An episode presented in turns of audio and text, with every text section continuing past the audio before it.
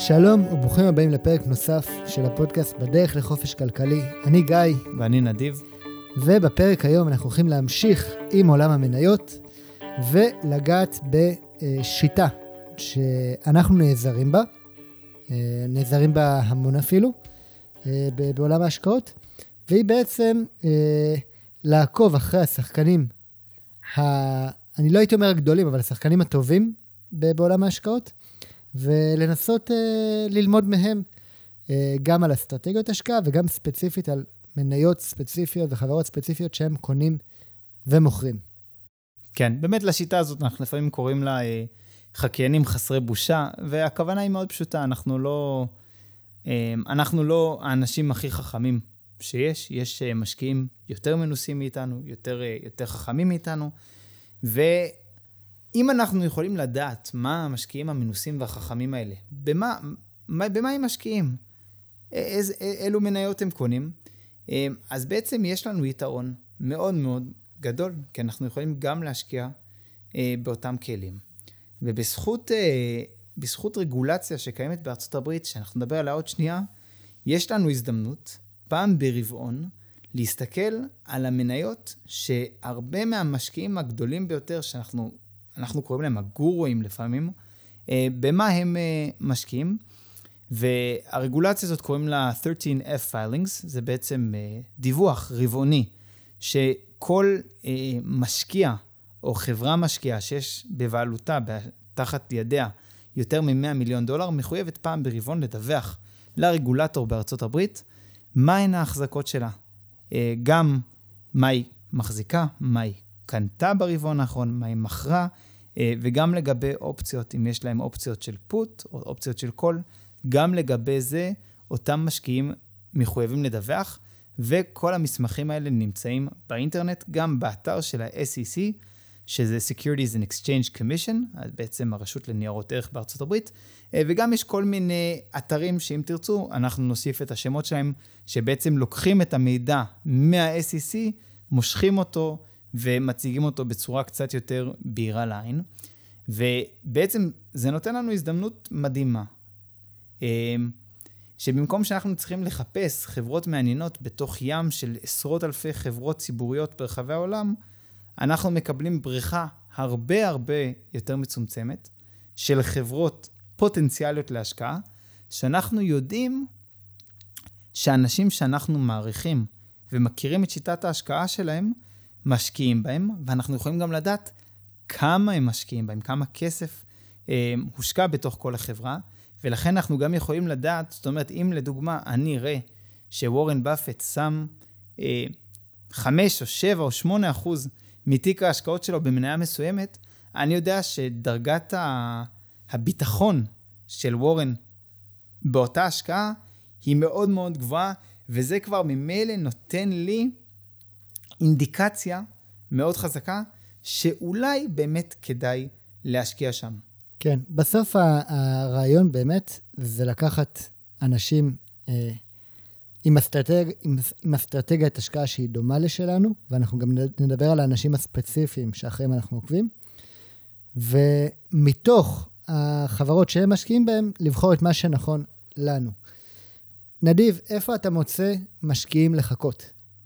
אוקיי, okay, וואי, זו, זו שאלה טובה. באמת, יש, אה, יש סוג של ecosystem, יש איזה סוג של מערכת של אה, משקיעי ערך, אה, שבסופו של דבר כולם למדו את אותה תורה. אם אני קצת משאיל מהעולם הדתי, היה את בנג'מין גראם, שכתב את הספר The Intelligent Investor, והוא התחיל שיטת השקעה שקוראים לה value investing, או השקעות ערך, שזו בגדול צורת ההשקעה שאנחנו הולכים לפיה. כמובן, זה, זה לא בדיוק כמו שהיה פעם, הדברים השתנו, אבל זו צורת המחשבה. ומתוך אה, בנג'מין גראם בעצם היה את וורן באפט שהיה התלמיד המובהק שלו, והיום יש אה, כמובן אלפים על גבי אלפים של תלמידים של וורן באפט שמשקיעים בדרך שלו, והטובים ביותר הם בדרך כלל גם המוכרים ביותר, הם האנשים שבאמת הצליחו, כמו, וורן, כמו באפט, אה, להגיע לתשואות של 20 ו-30 אחוז בשנה שנה אחרי שנה, ובאמת יצרו אושר ושם אה, בעקבות הדבר הזה. אה, הרבה פעמים אותם משקיעים גם, הם מפרסמים אם זה בשיחות ביוטיוב, אם זה בספרים שהם כותבים.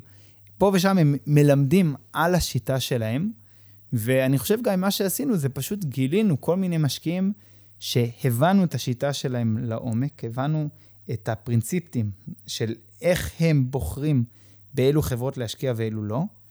אמ, ומתוך ההיכרות עם, עם השיטה שלהם, גם כשהם הגיעו לבחור מניה, היא במילא, מכיוון שאנחנו יודעים שהשיטה שלהם מתאימה לשיטה שלנו, כבר ממילא כבר מעניין אותנו לבדוק. כן.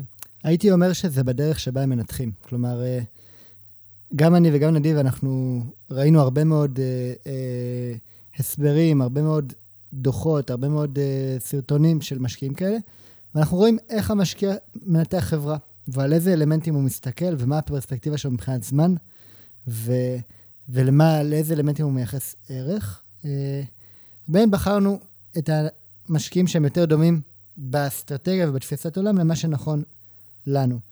אם אנחנו יורדים באמת נדיב לדוגמאות יותר קונקרטיות, בואו בוא נדבר על אנשים ספציפיים. על אחרי מי, אחרי מי אתה עוקב. אוקיי, okay, אני, אני, אני עוקב אחרי הרבה אנשים ברמת העניין. כמובן שאם תשקיע בכל המניות שכל האנשים האלה בחרו בהם, אז, אז יצרת תיק מאוד מגוון, וזה לא בדיוק צורת ההשקעה שלי. Um, אני חושב שאחד זה מוניש פבראי, um, שהוא משקיע אמריקאי ממוצא הודי. Um, יש לו ספר מאוד מפורסם, קוראים לו The Dondo Investor, משקיע הדנדו, שזה ספר באמת אה, חובה לעולם המשקיעים. אולי אפילו נעשה איזה פרק שנדבר קצת על המסרים המאוד מאוד עוצמתיים שיש אה, בספר הזה. ופבראי הוא אחד מהאנשים שהמציאו את השיטה הזאת של החקיינים חסרי בושה. גם פבראי, שהוא גאון והוא משקיע עם תשואות מדהימות של בערך 30% בשנה, גם הוא מודה שאת הרעיון שלו, הרעיונות שלו הוא מקבל פעמים רבות ממשקיעים אחרים. בעצם יש סוג של קהילה של משקיעי על, שהם בעצמם רואים הרבה פעמים שהם מחקים אחד את השני, וזה בסדר. לכן אני אומר, זה חסרי בושה. זה אין פה, אין פה שום, יש, בעולם של היצירה, הרבה פעמים יש בושה. אם גיא יצר איזה, איזה שיר, ואז גנבתי לו את השיר ואמרתי שזה שיר שלי, אז אני, אז אני חקיין מבויש או מסכן. אבל בעולם ההשקעות, זה לא באמת עובד ככה, כי אם גיא ישקיע בחברה, ואז אני, אני גם קניתי את החברה, לא, לא בהכרח פגעתי בגיא. עכשיו, בשחקנים הגדולים כמו וורן באפט, זה באמת הדבר הזה יכול מאוד לפגוע, כי, כש, כי וורן באפט, אם הוא עכשיו קונה מניה נגיד של אפל, אוקיי, הוא מתחיל לבנות פוזיציה באפל, לוקח לו זמן לבנות פוזיציה, והוא מחויב לדווח כל רבעון, בסוף כל רבעון, 40, 45 יום בסוף, אחרי כל רבעון, על המניות שהוא קנו, אז הוא נגיד חשב שאפל אטרקטיבית ב-100 דולר, האמת שהוא חשב שהיא אטרקטיבית כבר ב-80 ו-90, אה, כמובן לפני הפיצול, ואז הוא היה מחויב לדווח על זה, ואז כל עמך ישראל, או בעצם כל העולם, רצים וקונים את זה בגלל שהוא קנה את זה, בגלל שהוא האורקל מאומה, הוא הנביא מאומה, וידוע שהוא יודע להשקיע בצורה כזאת טובה. אה, הרבה פעמים חברות, כמו החברה של באפט, מבקשים אישור מהרגולטור האמריקאי, לדחות את הדיווח שלהם. זאת אומרת, הם מדווחים ל-SEC על הקניות והמכירות שלהם, אבל מבקשים ומקבלים אישור מיוחד מה-SEC לדחות את הדיווח לציבור. אז ה-SEC מקבלים את הדיווח ולא הציבור, כדי לאפשר לאותן חברות ענק לבנות פוזיציה. כי בוא נגיד שבאפט חשב שאפל אטרקטיבית ב-100 דולר, אם הוא עכשיו יתחיל לקנות את אפל, והוא צריך לקנות אותה לאט, כי אם הוא יקנה אותה בצורה אגרסיבית מדי, הווליום יעלה, הווליום זה בעצם כמה מחזור הקנייה והמכירה שיש של כל מניה יעלה בצורה דרמטית, ואז כולם יבינו ששחקן גדול נכנס פנימה. אז שחקנים הגדולים, הם אוכלים בביסים קטנים, מה שלנו בתור שחקנים קטנים אין את הבעיה הזאת. והוא יודע שאם עכשיו הוא אוכל את המניות של אפל, הוא קונה אפל לאורך רבעון שלם, בסוף הרבעון הוא חייב לדווח, כל העולם שומע שהוא קונה את אפל, בום, המניה מכפילה את עצמה. והדברים האלה קורים לו כל הזמן. אה, ולכן באמת לפעמים הוא מקבל, וגם משקיעים גדולים אחרים מקבלים איזו הערכה מסוימת שהם יכולים אה, להשקיע בלי שהדבר הזה ידווח לציבור. אבל כשהדברים האלה מדווחים לציבור, גיא ואני, אנחנו עוטים על זה כמוצאי שלל רב, כמו, ש, כמו שכתוב, כי מבחינתנו, אנחנו מבינים את העקרונות של אותם משקיעים, וכשאנחנו רואים את ההשקעות האלה, אנחנו יודעים בוודאות שאנחנו מבינים את התמונה המלאה, אנחנו יודעים שאין מצב ש... לא יודע, אין מצב ש... לא יודע, שבאפט קנה מניה מסוימת בשביל לדחוף לה את המחיר למעלה ולמכור אחרי חודשיים. כי אני מבין את צורת ההשקעה שלו, אני מבין את המנטליות שלו, ואין לי בעיה לרדוף אחריו. אגב, מה שאני עכשיו תיארתי, הרבה משקיעים ששונאים את השיטה הזאת, שונאים את השיטה הזאת של ה-SEC, הם הרבה פעמים, מה שהם יעשו, זה הם יקנו מניה, ידווחו עליה ל-ACC, ייתנו לה לעלות ולמכור, בשביל קצת לחנך את כל החקיינים חסרי הבושה, אז צריך גם לדעת את מי אנחנו מחכים וממי אנחנו לא רוצים לחקות אותו. אמ, אני חושב שחוץ ממוניש פבראי, אני מאוד אוהב אה, לעקוב אחרי פיר טאון. פיר טאון הוא אחד הדמויות שהכניסו אותי לעולם של ההשקעות, הוא אמריקאי. אמ, יש לו קרן בשם Rule Number One Fund, על, ה, על השם של, ה, על הרעיון של באפט, שהחוק מספר אחד בעולם ההשקעות זה לא להפסיד כסף. והוא משקיע מאוד מאוד טוב בעיניי, ואני עוקב אה, באדיקות אחרי מה הוא קונה ומה הוא מוכר ומה הפוזיציה שלו. אה, צריך לשים לב, אם כבר אנחנו מדברים על הדבר הזה, שהדיווח של ה-13F רק מראה לנו אה, את המניות שבעל, שמשקיע מחזיק, או שהוא מכר, או שהוא מכר או קנה בשורט, סליחה, בפוט ובקול. זה לא מראה לנו אופציות של שורט, לא מראה לנו החזקות של אותו משקיע מחוץ לארצות הברית, ולא מראה לנו את המזומן שיש לאותו משקיע. והדברים האלה הם הרבה פעמים מאוד מאוד חשובים. כי אם אני מסתכל על משקיע כמו מייקל ברי, שמפורסם מהסרט הביג שורט, שלדעתי יש לו תיק של בערך 600 או 700 מיליון דולר, ואז אני אראה שיש לו, לא יודע, יש לו 7-9 מיליון דולר באיזושהי, באיזושהי חברה. אם אני לא אבין כמה מזומן יש לו, ובעקבות כך כמה אחוז מסך ההון שלו הוא שם באותו חברה, אני לא אצליח להבין אם מדובר באיזשהו הימור נקודתי שהוא עושה, או באיזו השקעה מרכזית שלו. ולכן, אני חושב, גיא, גם מה שאתה אוהב, אני, אני יודע שאני בטח אוהב, זה אני אוהב למצוא מניות שלא רק גורו אחד משקיע בהן, אני אוהב למצוא מניות שעברו את המסך, את, ה, את המבחנים של כמה גורים. זאת אומרת, אני חושב שדוגמה חזקה ש, שקורית היום בעולם, ואנחנו בדרך כלל לא מדברים על מניות, וזאת לא המלצה, אבל זה משהו שבאמת רץ מאוד חזק באינטרנט עכשיו, זה ש, שצ'רלי מנגר, שהוא השותף של וורן באפט, קנה דרך הוושינגטון פוסט, וושינגטון פוסט, או הדיילי ג'ורנל, אני לא זוכר, איזשהו עיתון, חברת החזקות, שיש לה גם עיתון שבבעלותו, ה-Daily Journal לדעתי, אה, הוא קנה אה, מניות, בערך 30 מיליון מניות של עליבאבא. ואז יצא בדיווח הבא שמוניש פבראי גם קנה מניות של עליבאבא. ואז יצא שריי דליו גם קנה מניות של עליבאבא. ובעצם יוצא איזה מצב שאתה רואה, רגע, כל כך הרבה דמויות שאני מאוד מאוד מעריך ואני מבין את השיטה שלהם, ושמעתי עשרות שעות של אה, ספרים או הרצאות או, או, או תוכן שלהם, שמשקיעים בחברה הזאת, וכשאני רואה דבר כזה, זה ממש אה, קורה לי להגיד, טוב, עכשיו אתה חייב לקחת את הזמן. זה שווה בדיקה. שווה בדיקה, כי המשקיעים האלה לא מחפשים לקנות מניות שיעלו בערך שלהם ב-7-8% בשנה, זה לא מעניין אותם. עכשיו, יכול להיות מצב שראית כזו אה, מניה, שכל הגורים שאתה קורא להם קנו אותה, ואתה תגיע לבחון את אותה מניה ואתה תגיד, לא, זה לא בשבילי. כן, כן, הדבר הזה כן קורה. אמ, אני חושב ש... צריך לזכור, גם אם הגורואים קנו מניה, לא תמיד תהיה לי את האופציה לקנות את המניה באותו מחיר כמו המחיר שהם קנו. זאת אומרת, בואו ניתן דוגמה אחרת, כי באמת, אה, פעם ראשונה שאנחנו מדברים פה על באמת, על מניות, אנחנו לא נדבר על זה ממש יותר מדי ספציפית, אבל יש חברה בשם um, אה, SRG, Seritage Growth Properties, שזאת חברת uh, נדל"ן בארצות הברית, שיש לה משימה מאוד מאוד מעניינת, ואולי אם, אם יהיה ביקוש לה נדבר על זה מתישהו, מה, מה הם עושים. ו... ובאפט היה מושקע שם בצורה כזו או אחרת, ו... ופבראי מושקע שם, ופילטאון מושקע שם, ולכאורה אתה אומר, אה, אני ארוץ פנימה. אבל אז אתה מגלה שפבראי וטאון קנו את המניה כשהיא הייתה ב-7 דולר, והיום היא ב-17. זה יותר מפי שתיים. אז האם, האם המניה אטרקטיב, האם המניה היא כנראה הייתה השקעה טובה ב-7? כן, אני די בטוח שכשהם קנו אותה ב-7, הם קנו אותה עם מעט מאוד uh, סיכון, מכיוון שהמחיר היה כבר כל כך נמוך. אבל זה שהם קנו אותה במחיר הזה, אם לי אין את האופציה להיכנס במחיר שלהם, אז זה הופך להיות לא, לא רלוונטי הרבה פעמים. באמת, לכן גם ה-SEC נות, נותן את אותם 45 ימים בסוף כל רבעון, כדי אה, באמת אה, לתת למשקיעים קצת זמן, אותם משקיעים גדולים קצת זמן לרכוש את המניות לפני שכולם נכנסים פנימה. כן. אני יכול להגיד באופן אישי ש... זה שאני רואה משקיעים ש... שאני עוקב אחריהם, אה, דיברת על פילטאון, דיברת על מוניש פבראי, אני אזכיר אולי גם את אה, סוון אה, קרלין, יש כל מיני משקיעים כאלה. אני מרגיש שאם יש כמה משקיעים, א', אני מקבל מהם רעיונות להשקעה בעצם, ואם יש כמה משקיעים כאלה שמשקיעים בחברה, זה תורם לי לתחושת הביטחון של להיכנס לחברה.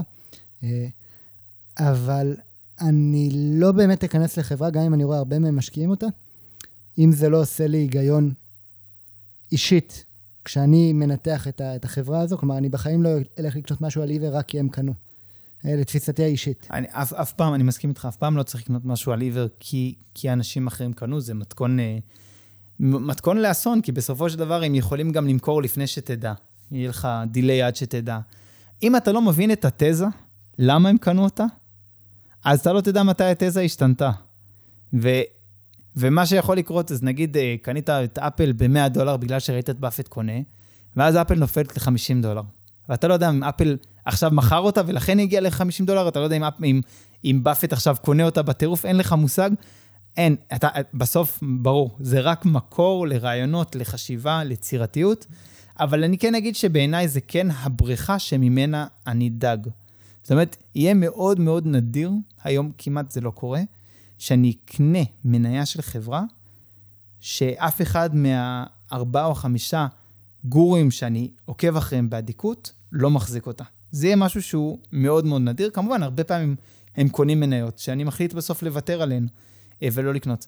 אני כן אגיד שהרבה פעמים יקרה מצב שאיזשהו גורו קונה איזושהי מניה, ואני מסתכל על הנתונים הפונדמנטליים, על המספרים של אותה, אותה חברה, ואני לא מבין למה הוא קונה אותה. אני לא מבין מה הוא רואה בה. מה, אין פה יותר מדי צמיחה, אין פה יותר מדי רווח, יש פה... ואני כן חושב שאם... פה יש פה קצת, כאילו, קצת אמונת חכמים כזאת, ש, שאם אני רואה את פבראי משקיע במשהו שנראה לי לא הגיוני, ההנחת המוצא שלי היא שאני כנראה לא מבין משהו, וכדאי לי לעשות שיעורי בית, ולהבין מה פבראי רואה באותה חברה שאני לא רואה. מה, זאת אומרת, אני, אני כן חושב שהצניעות כן צריכה להיות אצלנו, שאם אנחנו מסתכלים על אנשים שאנחנו מביאים את השיטה שלהם, והם אנשים עם רקורד שהצליחו שנה אחרי שנה, במשך 10, 20, 30 שנה, להביא תשואות שהן כפולות משוק ההון, מה, מהמדדים, הם הבינו משהו ש, שכדאי לנו ללמוד ממנו, אה, וכדאי לנו לשים לב, והרבה פעמים גיליתי שאחרי שבמבט ראשון מניה שפבראי קנה הייתה נראית לי לא הגיונית, ואז שהמשכתי לחקור ולהבין את המניה, פתאום הצלחתי להבין מה פבראי רואה, מה, מה, מה הוא מבין שנסתר מהמספרים הכלליים. אמ, ו- ויש בזה, בזה הרבה כוח, הרבה מיקוד, חוסך הרבה מאוד זמן, אמ, ואני חושב שבאמת זה מוריד את הסיכון בצורה דרמטית. אם בן אדם מכיר, אפילו שניים, שלושה משקיעים גדולים, שהם באמת משקיעים שהם משקיעים בצורה שאנחנו מאמינים, בצורה מרוכזת. אין להם 100 מניות. לכל המשקיעים האלה שדיברנו עליהם, יש חמש פוזיציות, עשר פוזיציות, 15 אה, פוזיציות מקסימום. זאת אומרת, הם, כל מניה שהם קונים, כל חברה שהם קונים, הם חושבים עליה בלי סוף. הם עושים מחקר עומק באמת מאוד מאוד איכותני.